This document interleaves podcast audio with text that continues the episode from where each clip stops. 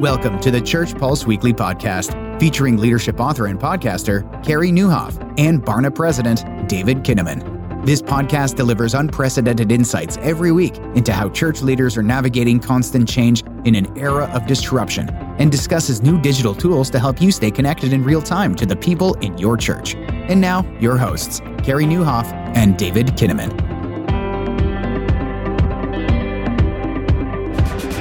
Welcome to Church Pulse Weekly. We're so glad that you're joining us this week. My name is Carey Nieuwhof. I'm joined by Barna President David Kinnaman. Uh, David, as we head into the fall, uh, man, we are really watching the emotional health of leaders and of people. It just seems to really be taking on a, a new trajectory, and we want to focus on that in this episode.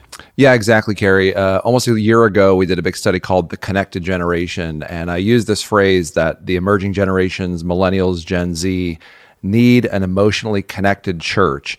Uh, we had seen in that data that only one in three uh, young people around the world felt like someone around them knew them well, loved them, appreciated them a lot of levels of disconnection and sort of the irony of calling it the connected generation is really the disconnected generation.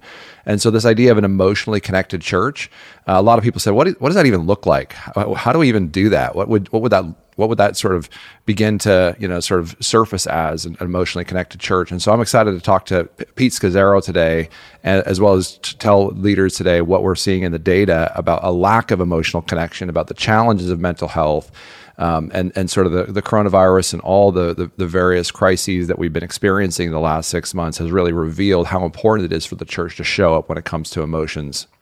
Well, what strikes me as you, as you share that study, and I remember it, David, is people were feeling disconnected before the pandemic hit. Uh, you know, there's one guy I'm tracking with in Silicon Valley. He's basically been in lockdown since March, just where he lives in his community. And if it was a problem a year ago, it's a much bigger problem today. By the way, for those of you who are new to Church Pulse Weekly, want to welcome you. We do this show every week. David and I uh, sit down with some of the latest data and some of the best thinkers, practitioners, thought leaders we can find to really give you a practical hour long dose of fuel that you can use for the upcoming week. And um, by the way, you can find everything that we're talking about at churchpulseweekly.com. If you're listening and you're new, a lot of you are, the podcast has really taken a surge this fall. Uh, please subscribe and share it with a friend if you find it helpful. And um, anything David talks about data wise, you can access at barnaaccess.com. So, all these studies that we'll reference, I mean, Barna is sort of the researcher for the church and for a big part of culture. And you can find all that at barnaaccess.com. So make sure you check that out. So, David, what are we going to look at today? Uh, walk us through some data that has got your attention. Well, I thought what I'd do is really double click on some of the, fi- the findings about mental health, emotional health, relationships in the COVID era uh, and really, as we've sort of started our, our podcast here today, even stretching before, these are these are things that are accelerated by COVID, but but these were all sort of issues and challenges that people were dealing with uh, before that. So I want to start with this um, idea. First, this is all stuff I wrote up on your on your blog. Um, uh, yeah. it, it's uh, the title of the article yeah. is uh, four ways the pandemic is negatively impacting people. And so, this idea of the church showing up to help people through mental health, uh, relationship challenges, emotion, emotional challenges.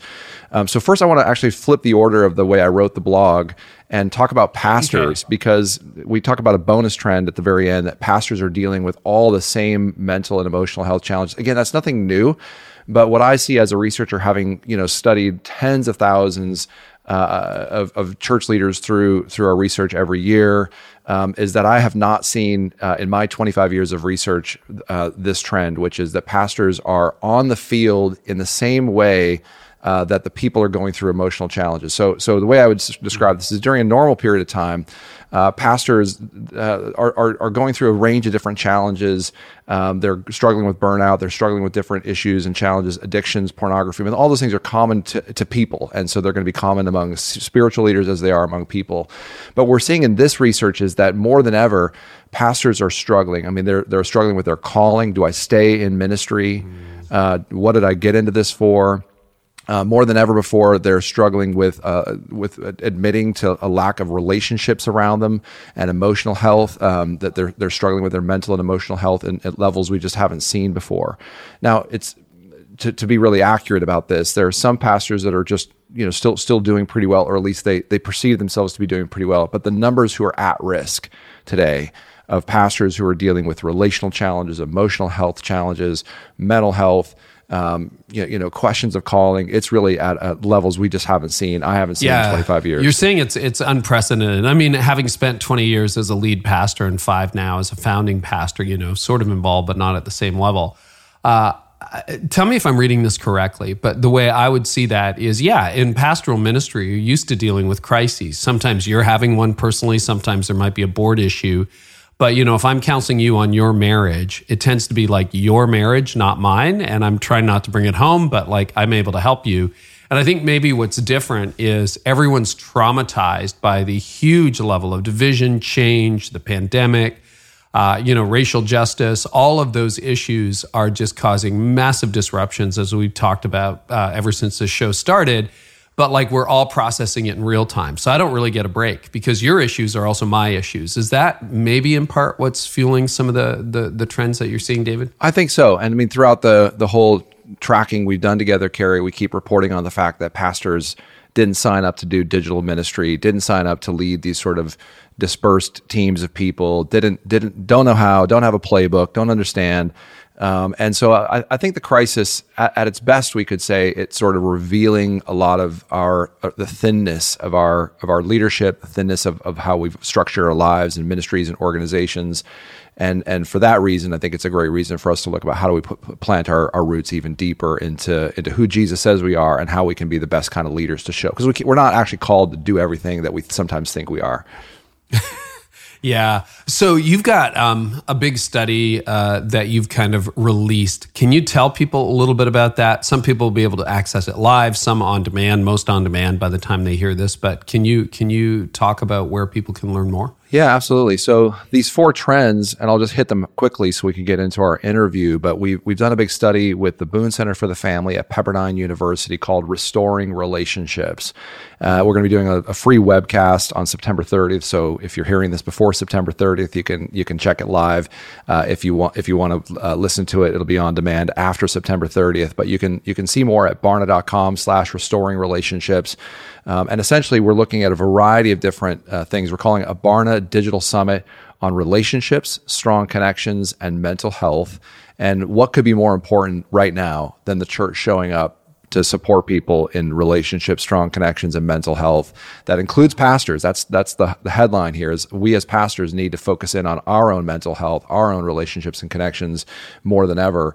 Uh, but among people uh, generally, I mean, just I'll hit these highlights. I'll just r- r- we'll rattle them off, and then we can we can discuss any of the trends you like. So number one, mental health uh, has reached sort of crisis levels in ways that were already trending up. Uh, but but but we're seeing huge increases in that uh, since since coronavirus hit and and sort of the the sequence of of um, of crises we've gone through. Number two, the, the, the gnawing problem of loneliness is growing.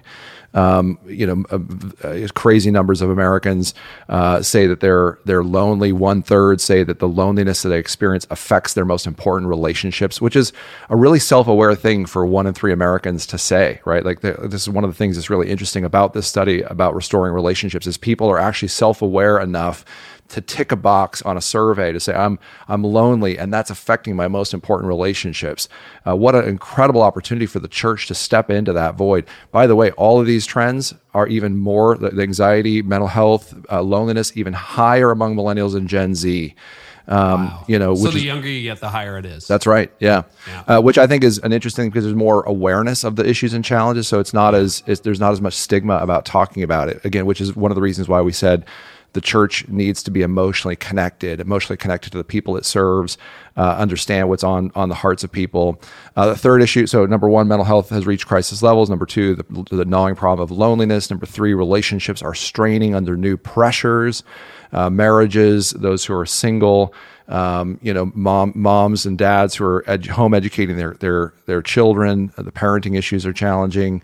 Uh, number four, addictions have deepened during the crisis. So this is a this is a recipe not just for a disaster, but for a tsunami of mental health and emotional health challenges a wave of opportunity for the church today. And um, I just want to say a couple things as we as we transition from the data portion. Again, number one, you can find all of the data, the slides, the analysis of these relational issues at barnaaccess.com. You can also take a free check-in with your people. We call it the People Pulse, and you can figure out just on a quick basis for free. We're making some of these tools available as we have for many leaders since the coronavirus began. But we've got a really cool tool called People Pulse where you can check in on the emotional health, the physical well-being, the financial well-being, the the the vocational well-being of people. Simple anonymous surveys that you can use for free, and you can find that at barnaaccess.com.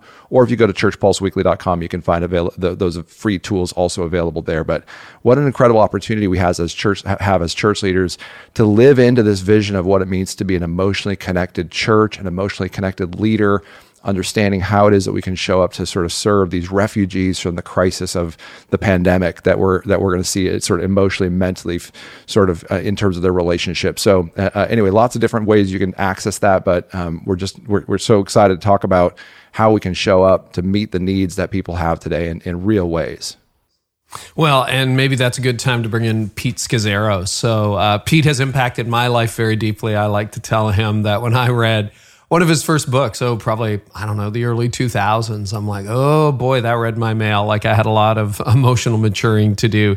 Uh, Pete, if you would join us, he leads emotionally healthy discipleship. He's an author, he's a podcaster. And I know for a lot of our guests, uh, or our listeners, I should say, he's uh, made a huge impact. Pete, welcome. We're so glad to have you. Good to be with you. Yeah. So you had a chance to hear some of the trends that David was sharing. Uh, does any of that surprise you? And what are your reactions to what uh, what David had to share in the data? Yeah, I, will agree with the two of you, Carey and, and David. I, have been doing this a very long time too, decades, and uh, this is unprecedented. I, have not mm. seen this level of uh, crises. I, I I mentioned the word to you earlier before we started that there's a cascading of crises. It's just coming one after the other. Uh, and uh, there, to me, it's much like the, the birth pangs that Jesus talked about in Matthew 24. All these are the beginning of birth pangs. And if you think of a person giving birth, a contraction comes, and then the next one might come, you know, 10 minutes away. But you don't know if you're going to have, you know, 30 contractions or 500 contractions. But they just kind of keep coming, and they come with greater intensity. And I think that's what we're experiencing. We think, oh, the first crisis, COVID, all right, you know, boom. And then it's like another one, another one, another one. I just, it's almost like, I don't say weekly or monthly, but they seem to be growing in intensity and speed. Uh, and so, yeah, I'm, I'm, the trends that you mentioned, David, I, I mean, I'm observing it, you know, intuitively and talking with people, but it's unquestionably a very unique time uh, in the history of the minimally the Western church, but the global church as well. You know, it's interesting, Pete, what we talked about at the introduction, too. I'm, I'm, thinking about it. Like when I think about your story, which you've shared pretty publicly, you ran into a bit of a crisis. You know, it wasn't going well with you and your wife, Geri. The church was going well, but Pete wasn't doing well. I had a very similar thing happen to me 14 years ago when I burned out. Church was going well, but I kind of collapsed on the inside and by the grace of God came back. Um, and that has been for most leaders how things have gone. Things on the outside are going okay, or there's a mini crisis. But um, I'd love your take on what the dynamic is when there are cascading crises and you're in leadership and all these things are happening to you at the same time. Plus, you probably got one or two little, you know, you got a kid, it's not going well. Maybe your marriage is a little bit stressed. Maybe money's a little bit tight. So you have one or two of those personal crises going on, but you got all this stuff on the outside. What does that, how does that change the dynamic? Well, I, I think the most important question and issue is what is God doing? Mm. And because uh, our the invitation of God is to, from God to us is to be present to what's happening around us and uh, and in some ways we we which it's revealing so much of our the cracks in our foundation or the limits of our uh, our own spirituality with Jesus, uh, our theology, our, our, gaps. And so I see this as actually a, a, gift and a wonderful time for God's doing something very significant in us as leaders and in his church. Uh, but it's a big change and it's it, the old is gone and something new is emerging, but it surely begins with us. So I, I would say one of your, you know, we talked earlier. It's it's it's a revealer of where we are as a church, and it's a it's a it's a tragic revealer. As you've mentioned in a number of your own blogs, there's an accelerating of trends now, and it's happening at such a speed it's dizzying. Uh, so, yeah, I think it's I, I think there's a it's a God moment actually. Mm and one that we need to be very discerning, very wise, be listening to Jesus, uh, and follow him into new places that we've not been before. So there are some leaders listening, probably quite a few, both by the data and the people we know, the stories we know, who are saying, Pete, I'm hanging on by a thread. Like, I, I don't know whether I'm going to make it till Christmas. Where would you begin with a leader like that? Yeah, I, I, you know, I say the, fir- the first person you need to lead is yourself. Hmm. There's no question. I mean, we're talking about, um, you know, you guys talking about mental health, emotional health. You can't be present with other people until you're present with yourself. You can't be emotionally connected with someone else until you're emotionally connected with yourself. I mean, you got, how can I be with you if I can't be with me? I mean, it's just, so, so the great challenge right now is to, is for, I thought myself right now as things are happening around me and I'm feeling all the polarization happening politically in our country is that uh, is to relax in Jesus, to spend the time I need uh, in the ways I need to, so I can remain anchored, non anchored, non anxious, hmm.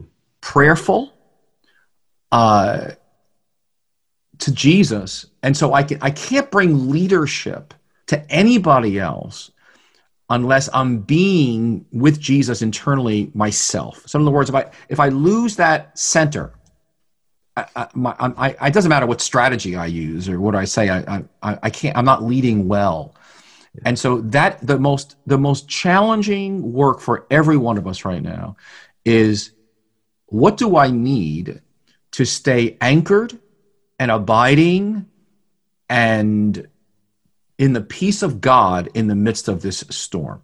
And the, the now drastic adjustments undoubtedly need to be made. So to think you're just going to work harder to try to hold everything together, you see, you may be trying to hold things together that God's not interested in holding together. So you're, you're, you're working on something that He's not working on. And that's a problem. And then you are truly spinning your wheels. I, I was uh, taking a Sabbath on the weekend, which I'm not very good at. Okay, self confession. I, I stink at Sabbath. But um, I was thinking about all the things I was not doing and all the stuff that was piling up for Monday. And I was having a conversation with God about it. And, you know, do you really hear from God? I don't know. But one of the things I heard was, just give me your loaf and your fish and you know trust me to multiply it. Like don't worry about that. But one of the refrains that i've heard and listen i'm not the best practitioner on that. One of the refrains i've heard and we've heard it from guests on the show who lead very large ministries it's like i've never worked harder in my life. Like since the pandemic hit never put in more hours never worked harder in their lives. And yet what you're saying which i don't think anyone would disagree with is no you need to be still and be with God. How do you do that when, like, if, if, if there was a course correction that you were going to prescribe, Dr. Pete, what would it be to people who are saying, I'm putting in more hours, dude, than I've ever put in in my life? Like, what do you tell, what do you mean I, I need to slow down and be with Jesus? Yeah. So, so I, I think at, at the core, this is a, there's a, this is a theological issue, theological issues that we have to grapple with uh, before we grapple with strategic issues. Because what we think biblically about what it means to follow Jesus uh, is going to inform the kind of decisions we're making on a daily basis. So, for example, um, and I've been working on this. I've been I've been working on this this you know thinking about it quite a bit over the years, but now it's really come together. For example, I want to be before I do. I've got to be right out of which I do. Number two is I I want to make sure that I'm following the crucified Jesus, not the Americanized Jesus. And again, I think that's mm-hmm. part of what's happened with this pandemic in particular, where all of a sudden, you know, going after crowds and numbers and measuring success by dazzling services and crowds of people in the room, that can cover over a lot. You can feel very good about yourself. Uh, if the thing is just keeps going on, you know, you got people in the room, the money is good, we look like we're growing, uh, looks like it, feels like it, but it doesn't actually mean I'm actually doing the difficult work of making disciples, which is inch by inch, very slow, very painful, and developing leaders out of that. Out of that, develop doing pastoring and leading a church and developing disciples who multiply into other disciples, that's a very hard, slow work. There's nothing glorious and beautiful about it. It's just, it's wonderful, but it's painful and it's slow. Well, the American church is not really, that's not really our thing. Our thing is your success if you're growing in number, you, you, your services are attractive, you've got great programs. And that's an Americanized Jesus. It's a, it's a, it's a, it's a, it's, a, it's not a, if you look at church history, I mean, where is the mega church in American church history? You know, I mean, I mean, in global church history. And uh, if you look at the history of the church, whether it's the persecutions in the early centuries or things like the French Revolution, the Russian Revolution, you think of the, uh, you know, the, the uh, communism coming in 1949 to China, 1917, the church being shut down in the Soviet Union. I mean, the church has been through many, many times where they were not meeting on weekend Sundays anymore. Mm-hmm Mm. Uh, and even to this day, you know, in Muslim contr- controlled countries and environments, and the church has thrived and done very well. But it's not by these measurements that we define success. So I think that there's some theological that's that's a big theological category of letting go of measuring success by numbers versus success in scripture is becoming the person God's called you to become and doing what God's called you to do and then doing what God calls you to do in His way and in His timetable. That's a very different definition of success. So you can be growing a big church and actually failing. But right now, if you're measuring yourself by numbers, you're in big trouble because that, that's shot. But it's not a it's not a biblical way of only measuring success because obviously John the Baptist, Jeremiah, Jesus himself did not have the big numbers. All right, in, in right. their ministry. But then I think there's a whole theology of limits. You know, we embrace our limits. Uh, and uh, God gives us a gift of limits uh, to restrain our rebellion. And we're, we're, we're now constrained by a lot of limits. Uh, boy, oh boy, there's a lot of limits around us. And those are gifts. The question is, what are the gifts? How's God coming to us through these limits? Uh, and then personally, how much can I actually work, right? How much can I do, Carey? But I, I got to sleep. I've got to get my time with God. I've got married. I've got kids. I, I need time to just relax. Uh, but how do I live with, in some rhythmic way, which only leaves a certain amount of time for work? Because I've got, I'm a, I'm a human being, I'm not God. And so, so that, that's, a, that's a theology of limits. Even grief and loss as a theology. There's so much, there's a lot of grieving going on. I mean, I'm here in New York City. My wife and I are walking through uh, uh, the neighborhood where our church actually originally started, where 68% of the people have uh, were diagnosed with COVID 19 and uh, it's in Corona, you know, Queens here. And uh, we were there for we went there for uh, for a walk and for lunch yesterday, and you know, there's a lot of grief and loss uh, happening around the world right now, and we as pastors and leaders have our own grief and loss. So we've got to grieve those things wait on God with them and let him birth something new out of it. So that's a whole nother spiritual discipline. Again, it comes out of theology. We've got a whole book called Lamentations but this is not an American theology or North American theology of bigger, better, faster, ascent. We are we are actually having an opportunity to live into some scripture now that in some ways the culture has just swept us up in. I'm uh, doing a study on perceptions of Jesus when you talk about the North American or American version of Jesus uh, versus a, a, biblical version. I'm convinced that we create Jesus in our own image, whether that's uh, cultural or skin skin tone or whatever it may be. Um, I'm wondering what other sort of idols you think you've talked just a little about sort of a theology of, of how we think about size impact measuring measuring faithfulness but what other ways do you think what questions would be interesting to ask about sort of an american jesus in a social stu- in a social research study well yeah i, I think that the, the, what's happening to us right now is is the question of what are you clinging to um, you call idolatry, but I, I mean, I, if you're familiar with the work of Meister Eckhart, 13th century yeah. German Dominican, yeah. and uh, he wrote a lot about detachment. Uh, so we can be present, so Jesus can be birthed in and through us. And his basic thesis is that unless you're empty of the things you're clinging to, Jesus cannot be birthed in and through you. And he used the example of Mary as his great paradigm is you know, let it be done according to your word. But she was an empty vessel through whom Jesus could fill. So she was she was willing to let go of her entire future, hmm. so Jesus come in her. And because that's the same principle that that. So I think his this word of detachment, and not a cold detachment like a you know like a doing accounting numbers or a judge. We're talking about a I'm, I'm letting go of, of everything. So, uh, to what I think an important question to ask is, what are you holding on to? I'm holding on to, I got to keep my church together. I'm holding on to my retirement funds. I'm holding on to. No, I think our work every day is letting go. That's our first work is, is, is surrendering any and every attachments um, to your very life. You, you're holding on to nothing but Him so that He can be birthed in you. That is a very challenging place to live. And that is the invitation we, I believe, as pastors and leaders, must first walk in.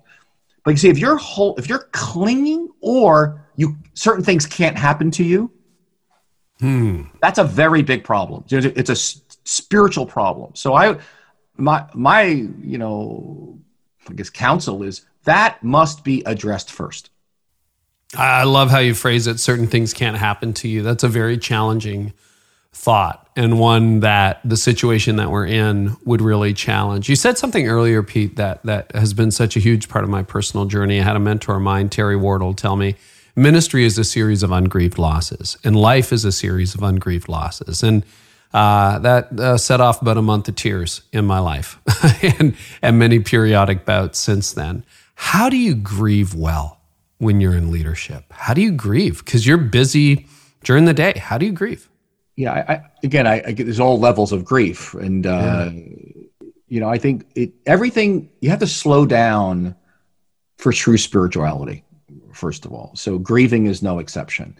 I need time uh, to feel, and to do that like David did in the Psalms, for example, or Job did, or Jeremiah did, or even Jesus did in the Garden of Gethsemane. But I do it in a sense, in a in an openness and prayerfulness before God uh, so that again, we're back to I can surrender my will to His will, and I'm I'm not clinging, and then allowing something new to be birthed out of that. So I would say when your body is we like that Geri and i have a saying my wife you know the body is not a minor prophet but a major prophet hmm.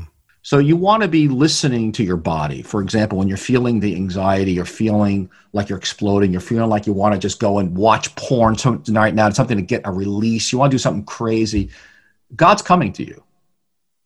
That you're not tending to what he's doing inside of you and you need space and time so you're tempted you want to go medicate right? Some kind of a quick fix but uh, you you can't use god as a quick fix. You can't this spirituality is, is is slowing down so that he can do what he wants to do in and through you. And it's just there's nothing i know there's nothing in our leadership model for this Carey. i mean it's just our, our yeah. leadership is go. And that's right. What pastor said to me i'm working harder than ever before. You're working yes we're work we, we work hard. Pastors work hard. I, I get that. But i would say there's limits to what you can work. And the same limits you had before the ones you have right now. You need time to grieve. You need time to listen to god. You need time to feel. You need time to have fun. You need i mean you just you need you're a human being. You are not God. And so when we cross that line of trying to be God and keep the church and the world, you know, happening the way it should be, uh, we're in a bad place. I'd love to know, and I mean, you, you've you've written a lot about this and taught a lot about this, but just some core rhythms, disciplines, and practices, because this is, you know, we thought it was a crisis. It's still a crisis, but you're right, it's cascading crises. What we thought was a season now appears to be chronic. I mean, if stability is coming, whatever that is, who knows when and how, and like it's an indefinite horizon. So we kind of need new tools. What are some rhythms, disciplines, habits, practices that you think leaders could adopt as early as finishing listening to this podcast that are going to help them uh, adopt a healthier lifestyle? Yeah. So um, again, I'll say a few, you know, broad comments, but let me just begin by saying that it must be nuanced, of course, by your particular context. You know, you have children, you don't have children, you're single, you're married, you have special needs kids, the nature of your married if you're married, and the kind of spouse that God's given you, um, your age, your season of life. These are all factors. But I, I would say that this is a moment to readjust rhythms in your life. So I have drawn what, what really for me has been, I think, one of the contributions of our work emotionally of the discipleship has been to bring in the riches from monasticism through 2000 years of church history into the missional evangelical church uh, because I think it takes something that drastic um, to slow us down. So, what I'm going to suggest is drastic because I do not believe just a willpower of I'm going to spend more time with God or I'm going to really have an accountability partner and watch my schedule. Uh, it's not enough. Uh, it's going to require us seeing ourselves differently as pastors and leaders. And I, mm. I like to say that the church, the church fathers, if you look at the, there was eight doctors of the church in the early church history, second to the fifth centuries. Most of them were monks before they were theologians and leaders.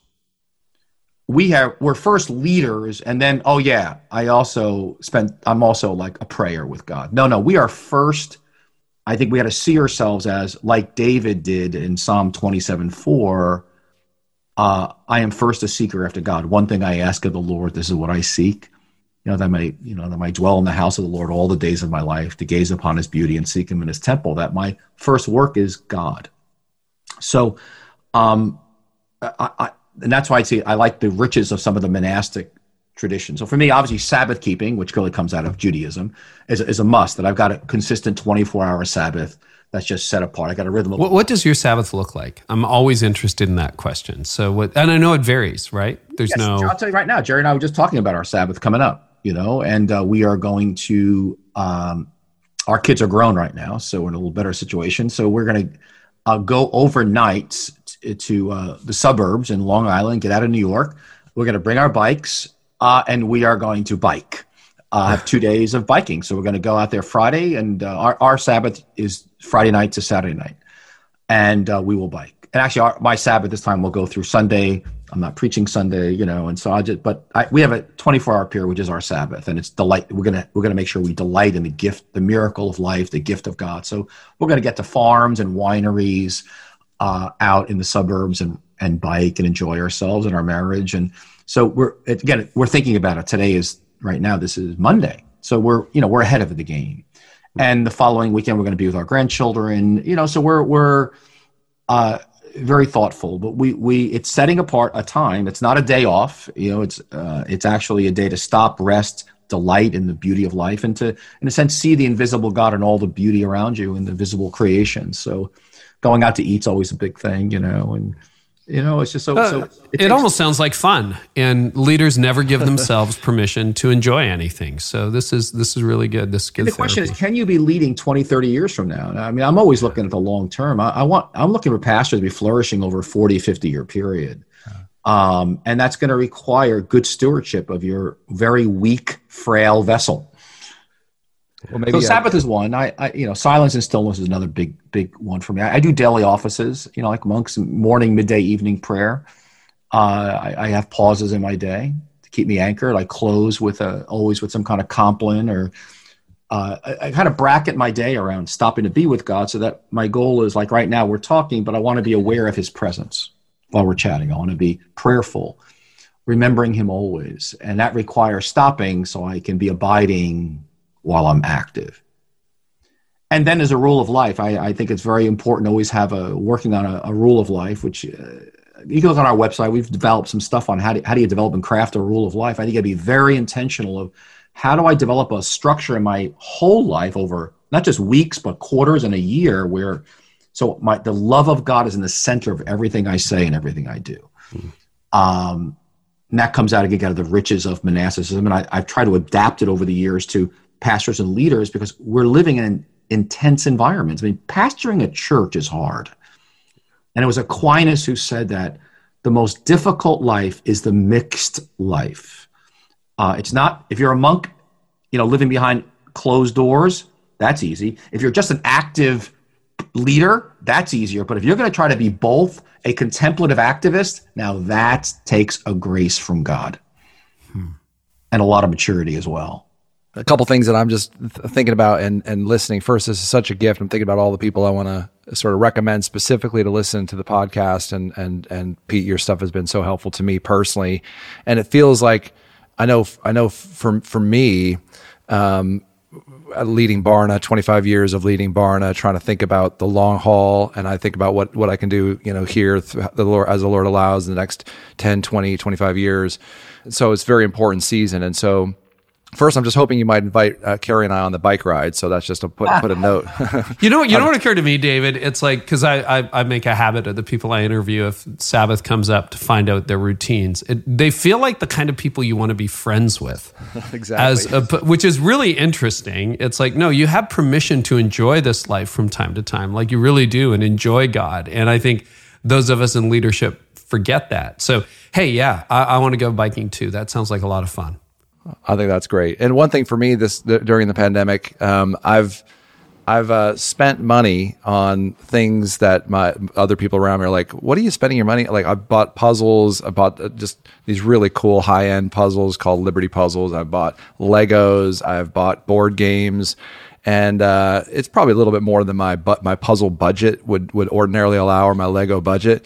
But I'm actually I'm actually been I like I'm thinking about the the the the the, um, the, puzzle set that we'll build this next weekend, and sort of sort of in my in my world, hanging with my kids. I've got 21, 19, and, and 16, and then my brother. Um, you know, being able to do those fun things.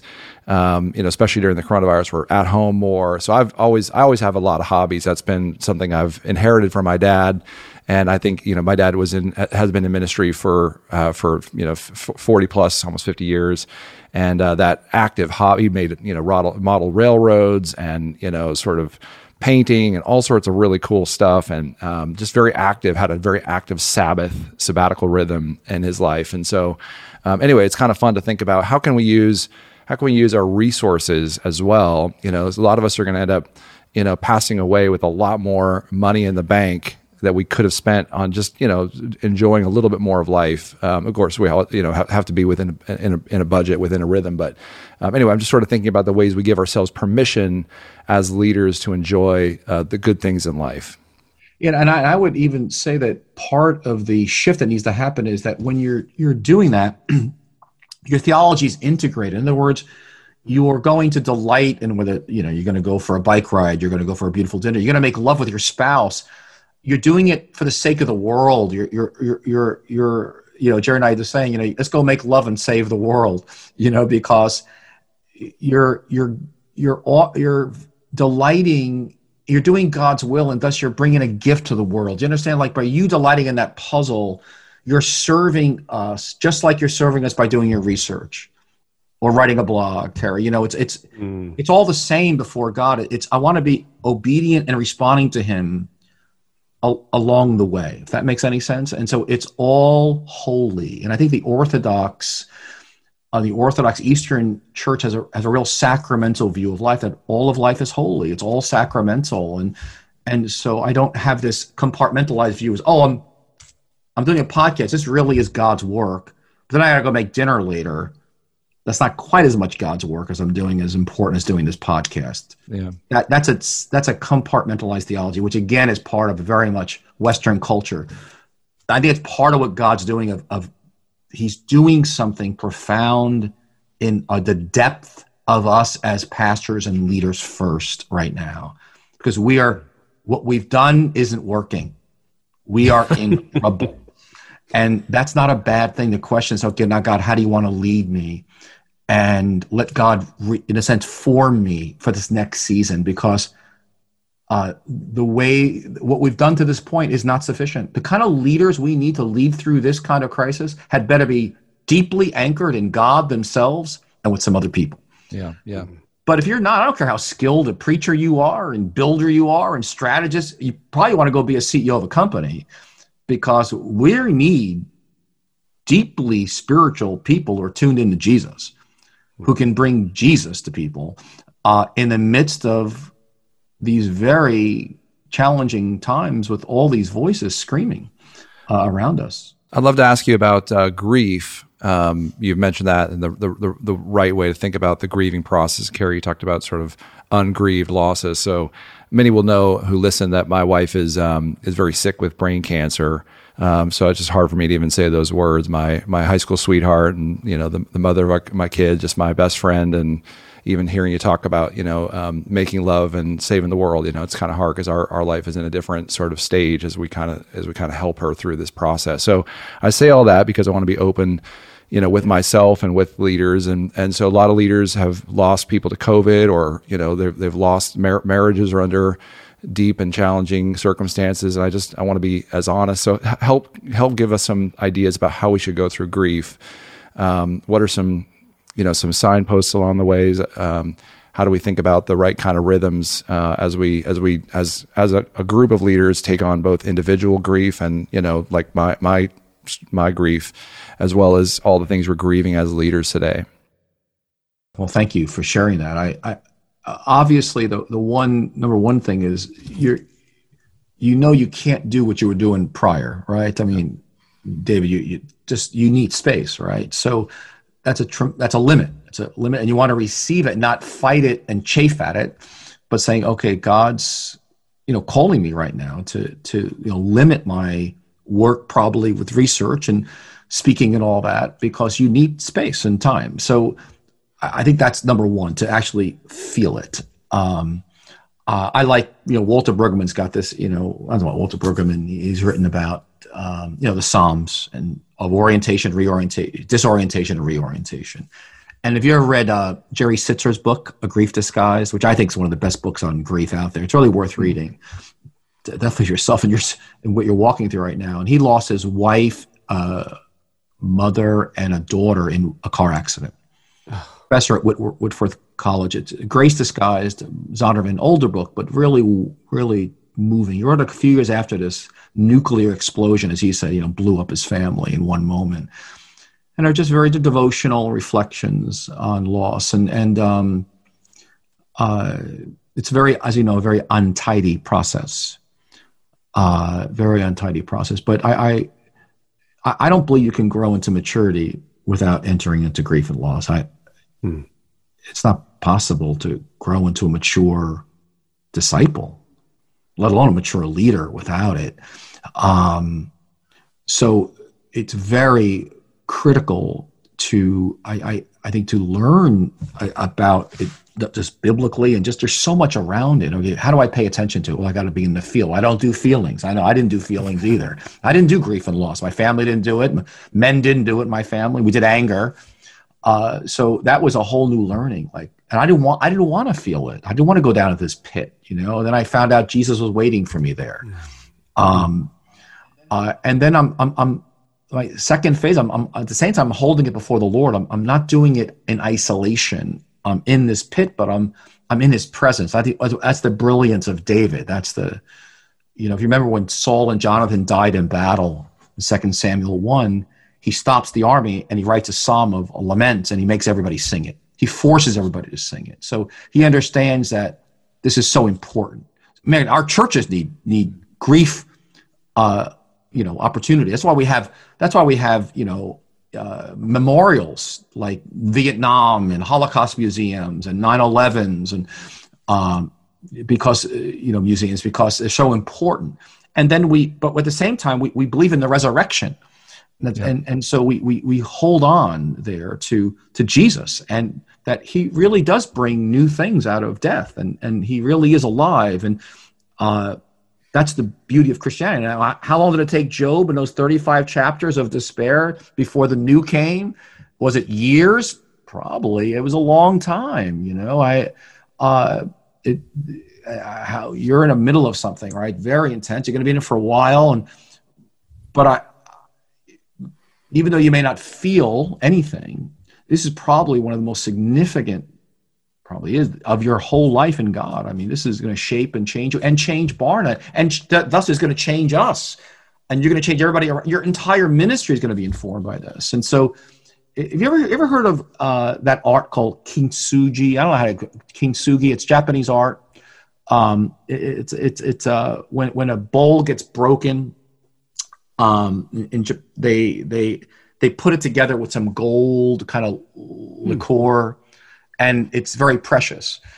Uh, and uh, the point is that, that God takes that's what's shattered. He makes something beautiful. You're, you know, you're being, when we're it's in our shatteredness, our our trauma, that art comes, mm. that beauty comes, uh, and God somehow is obsessed with taking flawed, broken people and creating something artistic and beautiful for the world.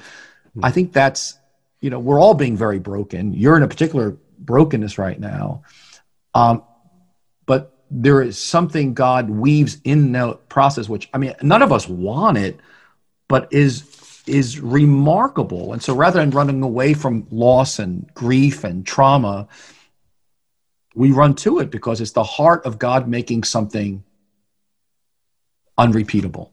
That's a gift. That's beautiful. Thanks for thanks for sharing that. I'm wondering. I'm wondering in my mind part of the reason that I'm willing to sort of talk about my life and our grief um, is to help others do the same. And I'm almost wondering if part of the discipline through this fall and into the into the new year is is church leaders uh, expressing their grief and learning to lament as a congregation for all that's been lost and all that's been you know happened to us. Um, and you have thoughts or ideas on how congregations can do that, sort of in a in a corporate way, in a in a public way, in a in a together way. I mean, imagine. I mean, it would be really interesting to do a sermon series, for example, on the Psalms.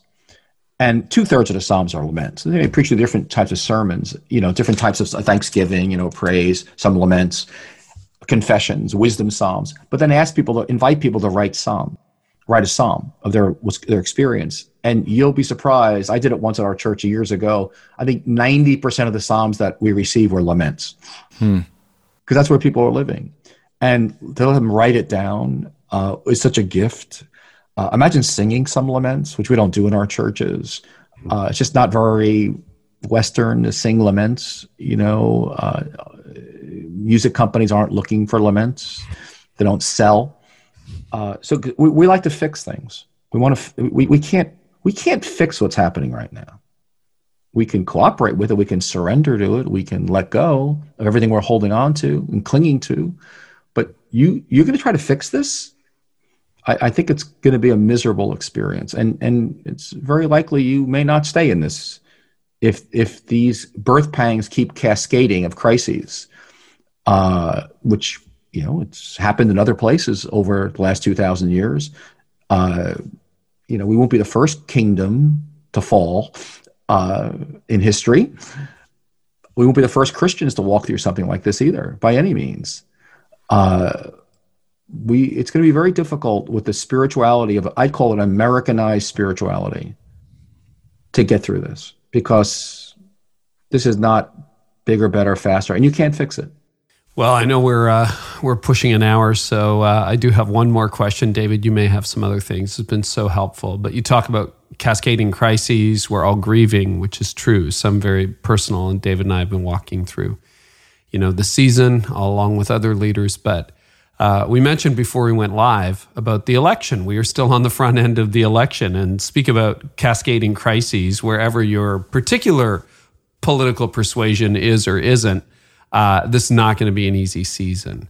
I would love to get your recommendation to leaders about how to conduct themselves in a highly bitterly divided time where it almost looks like whoever wins, there's no winner. Wow, all in two minutes, huh? Yeah, you have two minutes. So uh, go ahead and, and, and deal with that, uh, Pete, if you would. Yeah, no, I, no we, no. we're not we're not like totally out of time, but I'm like I I didn't I thought uh, our little conversation before we started rolling was helpful. I think you know, Carey. I, I don't have a. I, I've been thinking about this yeah. now. I've been taking notes. I mentioned to you earlier, uh, um, and I've got to do a couple of podcasts on my own on it. But I I think there's some there's some grounding that again it's it has to start with us and our own you know heart you know we are a colony our citizenship is in heaven what does that mean you know let your magnanimity mag, let your gentleness be evident to all that word is magnanimity you know do not be anxious about anything but in everything by prayer and petition with thanksgiving make your request known to god i mean and then and then it talks about the peace of god the God's peace will fill you. I mean, that's how do I live in that place in the middle of all this? Well, that's number one. So I think there's some principles. We, we, we don't, we're, we're meant, to, we as a church are a colony of heaven. Every local church is meant to be a colony of heaven. We, we represent Jesus Christ, our Lord. Okay. This different world. So we, we don't, the values of what's going on around us are not to be informing us. They, they're, they're, we, we're in this new family of Jesus functioning as countercultural communities. Now, there's some qualities of that countercultural community that we must hold on to, such as the peace of God, such as uh, prayerfulness, such as we don't dehumanize people, we, we don't judge people. That's not our, that's, we love people. Our, our call is to love. So if there's someone you don't love, if you're full of hate towards whatever political party that you think is going to destroy the country, um, you're off. You're you're out of line. This that does not belong in the colony of Jesus, the church, the, the, the new family of Christ. So the, I think the leadership we need right now for, as pastors is to set some parameters of uh, this is no, this does not belong in, in in the church. I don't, you know, for I heard someone call for violence recently, and I I was out in the name of God, uh, and I was outraged. Um, uh, it's just it's who's going to say something? I, people someone said i don't want to say anything so i don't want to get shot. I said well i know but if you're a shepherd and you're stewarding god's truth uh, now i know it's a how, what is the truth right? And yes it's got to be it's going to take some thought and wisdom um, but i think we've got to be willing to take some hits from the far right the far left. Um, we're neither right or left we're, we're not. We're, we're about Jesus. And we're, we're, we're, to be a sign and wonder to the world. I don't think right now we're functioning as a sign and wonder to the world. I think we're wrapped up in the anxiety. So just for me to get into a place of non anxious, to be a non anxious presence and to be able to listen to people who think differently than me, that takes a lot of character. Uh, our people need to be able to do that. Um, we've got to equip them. We've got so I, I I don't have a quick answer to you. I I, I was thinking about John Cassian. He was a fourth fifth century uh, writer, and he wrote about one of the most important qualities in the early church was was discretion, and that is the ability to to wait for things to unfold and not rush plans.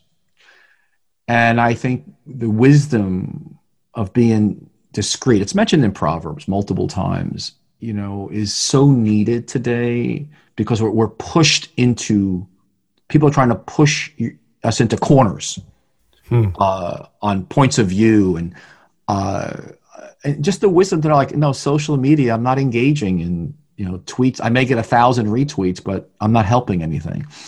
And how do I steward your power that I'm carrying? And, you know, pastors and leaders have, a, you have power uh, that, that has to be stewarded well and you can't be sloppy about it. I, and I think whenever you align yourself with a particular political party, you're in deep trouble.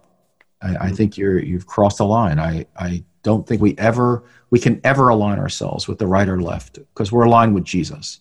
And there are certain issues I'm aligned with with Democrats and others with Republicans, but no one can own you. Hmm. Jesus owns you. Maybe that's a wonderful place to stop, David. Anything else? That was uh, that was great. I really appreciate all the wisdom, Pete, and uh, just uh, for all of for all of uh, the listeners who are joining us in this journey, joining me and my wife and the kids in this journey. And I know we're all going through a lot together, and um, and you know this has been a crazy year uh, that that just feels like we're trying to find our true north. And I appreciate Pete the way you've reminded us that we find that in Jesus.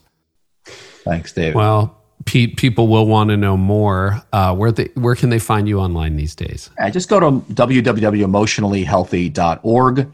There's a whole lot of good free stuff for you to delve into on whether it's a rule of life or you name it, and nice inventory. Am I an emotional infant, child, adolescent, or adult? Just go check it out. You'll see all kinds of goodies on emotionallyhealthy.org. Well, that's why I love doing this uh, this podcast because I hope there will be leaders who are leading strong five years from now because they heard this episode. Maybe families that stay together, parents that lean in, staffs that are rebuilt, and I really, I really think the church should be a force for unity, not division, in a season like this. And that's how we make progress as an alternative to the culture, not a reflection of it. Uh, David, just remind people once again where they can get the free resources on emotional health that Barna's put together, relational health. Yeah, uh, so so much of what we've been doing is available at barnaaccess.com. We've got a study called Trauma in America, the Restoring Relationships monograph, the study that I mentioned at the outset of our podcast on the connected generation, on an emotionally the needs of an emotionally healthy church by the next generation from the next generation. Um, and so barnaaccess.com is where you can get all that stuff. And uh, also the free check in that you can use with your people, the People Pulse, to find out how people are doing in your congregation. That's been one of our visions from the very beginning. The last year, we've been working on uh, the ability to give pastors and leaders the tools to really see how people are doing. Like if you're going to be an effective leader, being connected to yourself and being connected to the the sort of the the mental and emotional health of people you're serving is so important. It's critically important. So you can check that out at barnaaccess.com or at churchpulseweekly.com. Awesome. Yeah. Thank you so much for listening. Those of you who are watching live as well, really glad to have you. Thank you for getting the word out for Church Pulse Weekly too. If this episode has encouraged you or helped you, please share on social.